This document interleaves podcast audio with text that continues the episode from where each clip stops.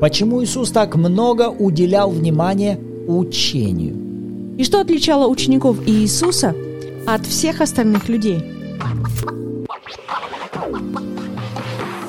Доброе утро, добрый день или добрый вечер. Пришло время Божьего Слова, и мы переходим с вами к четвертой главе Евангелия от Марка.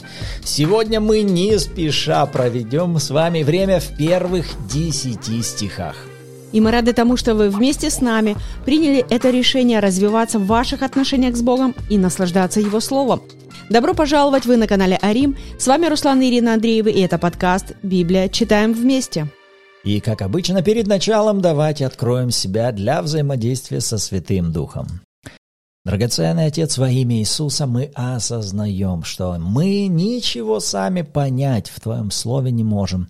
Поэтому мы открываем себя для сотрудничества с Тобой, Учитель и наставник Святой Дух. Обрати наше внимание на то, что нужно для нас. Поговори с нами о том, о чем с нами нужно поговорить в том сезоне, где мы сегодня находимся. Во имя Иисуса. Аминь. Аминь. Итак, Евангелие от Марка, 4 глава, читаем с первого стиха. «И опять начал учить при море. И собралось к нему множество народа, так что он вошел в лодку и сидел на море, а весь народ был на земле, у моря. И учил их притчами много, и в учении своем говорил им». Слушайте. Вот вышел сеятель сеять. И когда сеял, случилось, что иное упало при дороге, и налетели птицы и поклевали то. Иное упало на каменистое место, где немного было земли, и скоро взошло, потому что земля была не глубока. Когда же взошло солнце, увяло, и, как не имело корня, засохло. Иное упало в терне, и терне выросло и заглушило семя, и оно не дало плода. А иное упало на добрую землю и дало плод, который взошел и вырос, и принесло иное тридцать, иное шестьдесят и иное сто. И сказал им, кто имеет уши слышать, да слышит.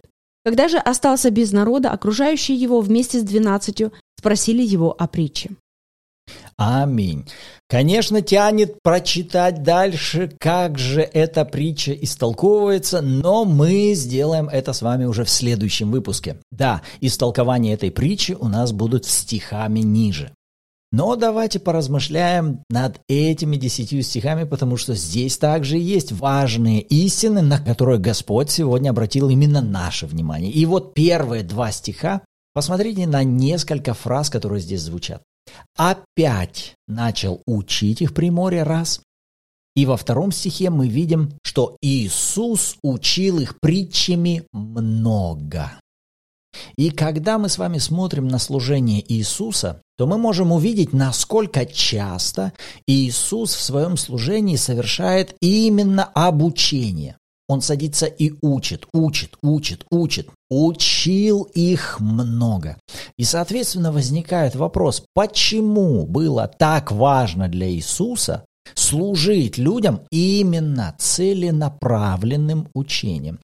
Я думаю, что в большинстве случаев люди искали Иисуса, чтобы получить от Него ответ на какую-то свою нужду. И вот представьте, вот эта вся масса людей, среди которых есть люди больные, хромые, косые, те, у которых есть какие-то семейные проблемы или финансовые вопросы. В общем, все эти люди хотят получить какую-то ясность для разрешения своей нужды. И вот они все пришли к Иисусу. И можно было бы сказать, а почему бы Иисусу не построить свое служение вот по модели, как у Моисея было в Израиле? Помните, когда Бог вывел Израиль из Египта и затем дает законы заповеди, то Моисей стал перед проблемой того, что теперь-то надо как-то людям помогать, у них куча вопросов, они не знают, как их правильно решать. И Моисей садится вот на престоле судейском, Весь народ вот так выстраивается в очередь и приходят к нему для того, чтобы решать вопросы, с которыми они сами справиться не могут. И вот такая очередь на протяжении целого дня стоит перед Моисеем, а Моисей вот решает вопрос одних, затем других, затем третьих и так далее. Можно же было Иисусу построить вот такую модель служения. Вам всем надо чудо? Окей, становитесь в очередь, подходите ко мне, я буду молиться, буду возлагать на вас руки, и вы будете получать свое чудо. Но мы видим, что Иисус не идет вот этим путем. Я чудотворец, станьте в очередь, я сейчас каждому буду выдавать свое чудо. Иисус почему-то больше всего использует вот этот инструмент – научение. Научение. Что он делает? Он служит всем этим людям чем? Целенаправленным учением, которое направлено на что? На преобразование их ума. То есть внутри-то них уже есть какие-то утвержденные верования, утвержденное какое-то мировоззрение, на основании которого они поступают в своей повседневной жизни. И если кратко сказать, то те результаты, в которых они сейчас находятся, проблемы, с которыми они сейчас пришли к Иисусу, Давайте вот так подведем. Все это является следствием прежде сделанных ошибочных решений, которые на чем основывались? Да, конечно, на неверном, ошибочном образе мышления. Я думаю, все вы слышали, образ мышления порождает образ жизни. Мышление порождает характер, характер порождает поступки, поступки порождают судьбу. Поговорок и мудрости вокруг этих истин их предостаточно. Но это на самом деле важная составная, которая нуждается в процессе преображения номер один. Потому что даже если бы мы представили с вами, вот Иисус движется по пути раздаяния чуда. Но согласитесь, даже если человек получит свое чудо вот прямо сейчас сверхъестественным образом, но при этом его мышление в этой сфере и в этом вопросе останется таким же непреображенным. К чему это приведет этого человека? Это приведет его к тому, что спустя время его непреображенное мышление снова приведет его к этой же проблеме в этой сфере. Например, когда мы смотрим на человека, который вот погряз в кредитах и в долгах, и вот он просит от Господа чудо, финансовое чудо, что вот с неба пришли деньги, и он мог расплатиться со всеми своими долгами. Представим, такое чудо приходит. Он выигрывает в лотерею сверхъестественно, и вот миллионы пришли в его руки. Он погасил все свои долги и кредиты, но оставшись со старым мышлением, знаете, что произойдет спустя время? Он снова залезет в новые долги. И, может быть, даже еще большие. И все почему? Непреображенный образ ума. Возьмем другой пример. Человек страдает от боли в пояснице. И вот он с болью в пояснице ищет того, чтобы получить исцеление от Бога. В плане чего? Да, чтобы теперь боль в его пояснице, она прекратилась.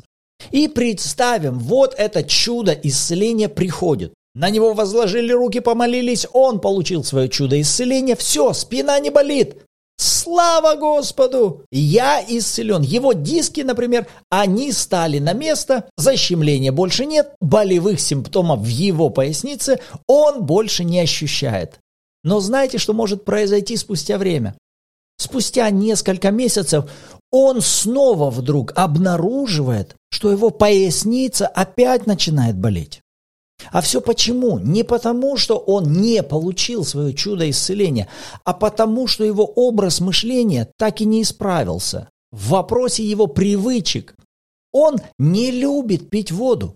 Он привык пить только напитки, колу, чай, кофе и тому подобное. Вода мне не нравится. Я не люблю пить воду. И вот это его привычка, я не люблю пить воду, я ее не пью. Вместо этого я просто пью напитки, но хочу, чтобы в моем теле все функционировало безболезненно. Но вы понимаете, такой образ мышления приводит его тело к обезвоживанию. Его органы не получают должного количества жидкости. И в частности, его диски его диски в его позвоночнике не получают должного количества жидкости, поэтому спустя время они снова усыхают, они снова опускаются, и он опять чувствует боль в спине. Итак, к чему этот пример? К тому, чтобы мы увидели, что одно произошедшее чудо не может решить вопрос целостной и здоровой жизни человека. Если мы зададимся вопросом, что будет более ценным для человека, получить чудо восстановления или получить мудрость для изменения старого мышления на новое? Вот что из этих двух будет лучше? Конечно, правильный ответ будет лучше и то, и другое. Но согласитесь, что второй пункт, он является более ценным даже, чем пункт получения чуда прямо сейчас. Потому что если вы получите мудрость от Господа, которую примете и начнете осуществлять, это приведет вас к результату восстановления и исправление того, что прежде было нарушено. Вот почему Иисус так часто использует именно учение. Он учит, он учит, он делает все возможное, чтобы образ мышления людей, он изменялся, он преображался. И о чем Иисус больше всего учит? Иисус учит о том, как работает Царство Божье. И, кстати, в третьем стихе он начинает с таких слов. «Слушайте, вот вышел сеятель сеять. И в этот раз я это увидела как акцент Иисуса именно на том, что это происходит прямо сейчас. Потому что когда вы кому-то говорите «вот», то есть это подразумевает, скажем так, здесь и сейчас. То есть это не просто в общем и целом для всех поколений грядущих. Вот надо там моему мужу это прослушать, вот надо моей тете это отправить. Иисус говорит, ребята, вы сейчас это слушаете. И вот то, что происходит с вами, прямо сейчас. Обращаясь к этому народу, он говорит, ребята, вот сейчас, когда я учу вас, обратите внимание на то, каким образом это происходит. Что сейчас происходит, когда я учу вас Слову Божьему. И это мне уже дает понимание о важности личностного внимания. Насколько я лично уделяю внимание или обращаю внимание на то, как я сейчас слушаю. С каким отношением я сейчас внимаю тому, что Иисус мне сейчас говорит. Что же происходит дальше? Особенным образом мне в этот раз понравилась мысль в седьмом стихе. «Иное упало в тернии, и терния выросла и заглушила семя, и оно не дало плода». Помнишь, мы недавно как раз-таки поднимали эту тему, что в каждом событии участвуют два царства. И царство Бога, и царство тьмы. И в данном случае, посмотрите, это настолько яркая, интересная иллюстрация именно этого. Давайте я у вас спрошу, хотя бы только на основании седьмого этого стиха, как вы думаете, какова здесь сейчас воля Божья? Или по-другому, каково здесь участие Бога? Смотрите, участие Бога в том, что Он дал это семя. То есть Он даятель этого семени. Он тот, который позаботился о процессе, чтобы семя было посеяно в эту землю. Соответственно, он как мудрый сеятель, у него есть цель, чтобы это семя выросло. И что? И принесло плод. То есть воля Божья, чтобы в результате этого процесса это семя было плодотворным. Теперь давайте я задам следующий вопрос. А что же царство тьмы? Участвует ли оно здесь? И мы помним с вами, что цель пораженного и лживого врага – украсть, убить и погубить. Так вот, смотрите, да, семя посеяно, процесс запущен. Понимаете, процесс пошел набирать силу, семя начало произрастать. Но вот тут появляется нечто, терния, что начинает также расти. Понимаете, эти процессы пошли одновременно. Та же самая земля, одна и та же земля. И там, и там есть семена, потому что здесь сеятель посеял семя, и любое терния также вырастает из семени. И вроде бы на начальном этапе это начинает расти параллельно. Но вот что происходит дальше? А дальше происходит, что терния вдруг почему-то начинает набирать обороты. И оно начинает расти намного быстрее, становится намного сильнее, чем вот эти проростки семени, которые посеял сеятель. И если мы сейчас не будем с вами касаться того, как затем объясняет Иисус, что такое терния, я бы это писала все то, что направлено против результативности Слова Божьего в нашей жизни. И тут возникает вопрос, почему же это семя не проросло настолько, чтобы быть результативным? Разве проблема была в самом семени? Нет. Проблема была ли в сеятеле? Нет. Но вопрос весь в том, а что я делаю с тем тернием, которое появляется параллельно с тем, как начинает произрастать это семя. Терни – это все то, что мешает этому слову вырасти внутри меня, мешает укорениться. Все то, что берет на себя больше внимания, больше фокуса, больше времени. Я больше об этом размышляю. Может быть, о каких-то новостях, о каких-то фактах, о каких-то обстоятельствах, настроении, эмоциях. Я этому больше уделяю внимание. И это начинает скажем так, с бешеной скоростью расти внутри. И да, вроде бы при этом параллельно я вроде бы и читаю Слово. Это же не то, что я забыла про Бога и забыла про Библию. Нет, я вроде бы пребываю в Слове. Но если поставить эти два процесса в данном примере, скажем так, на весы и спросить, а чему или кому я больше уделяю внимание? Тому семени Слова Божьего, которое сейчас посеяно в мое сердце? Или всему тому, что отвлекает меня от этого? Всему тому, что мешает этому семени Слова быть результативным и плодовитым в моей жизни?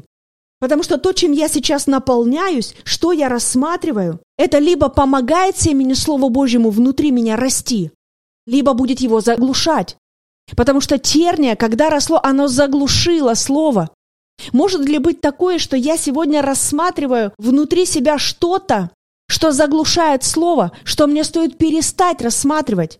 Потому что затем, когда я спросила, отец, для чего, зачем ты мне это показываешь, какой урок мне важно извлечь из этого, знаете, что он мне сказал? Он мне сказал, что тебе важно научиться быть агрессивной в отношении любого терния, в отношении любого процесса, любого семени, которое хочет украсть у тебя Слово Божье, которое хочет украсть у тебя состояние веры, чтобы эта вера принесла результаты и плоды. И вот здесь вариант лояльности не подходит. Вот здесь вариант, а, ну ладно, пусть растет, может завтра разберусь, посмотрим. Ну не хочу сейчас об этом думать, может быть завтра об этом подумаю. Тут этот вариант, друзья, он не проходит. Потому что если мы хоть немножечко просто будем давать бурьяну шанс, он удивительно быстро растет. За бурьяном не надо ухаживать, его даже не надо поливать особо. Удивительно, как сам бурьян может расти. И вот здесь как раз-таки вопрос, а кто это определяет? Будет ли этот бурьян сейчас так расти активно на моем огороде или нет? Это определяю я, как хозяин этой почвы. Понимаете, почва везде одинаковая. Если бы хоть немножечко сталкивались с земледелием, и когда мы говорим с вами о плодородной почве, то у нее вот такая вот особенность, что в ней очень легко будет расти любой бурьян, если вы только позволите этому быть. И вот как раз-таки тот человек, который нацелен на урожай, нацелен на получение результата от того, что он посадил, вот тогда этот человек, он берет на себя ответственность довести этот процесс до результативности ответственность за то, чтобы выдергивать этот бурьян и не давать бурьяну заглушать то семя, которое он посадил.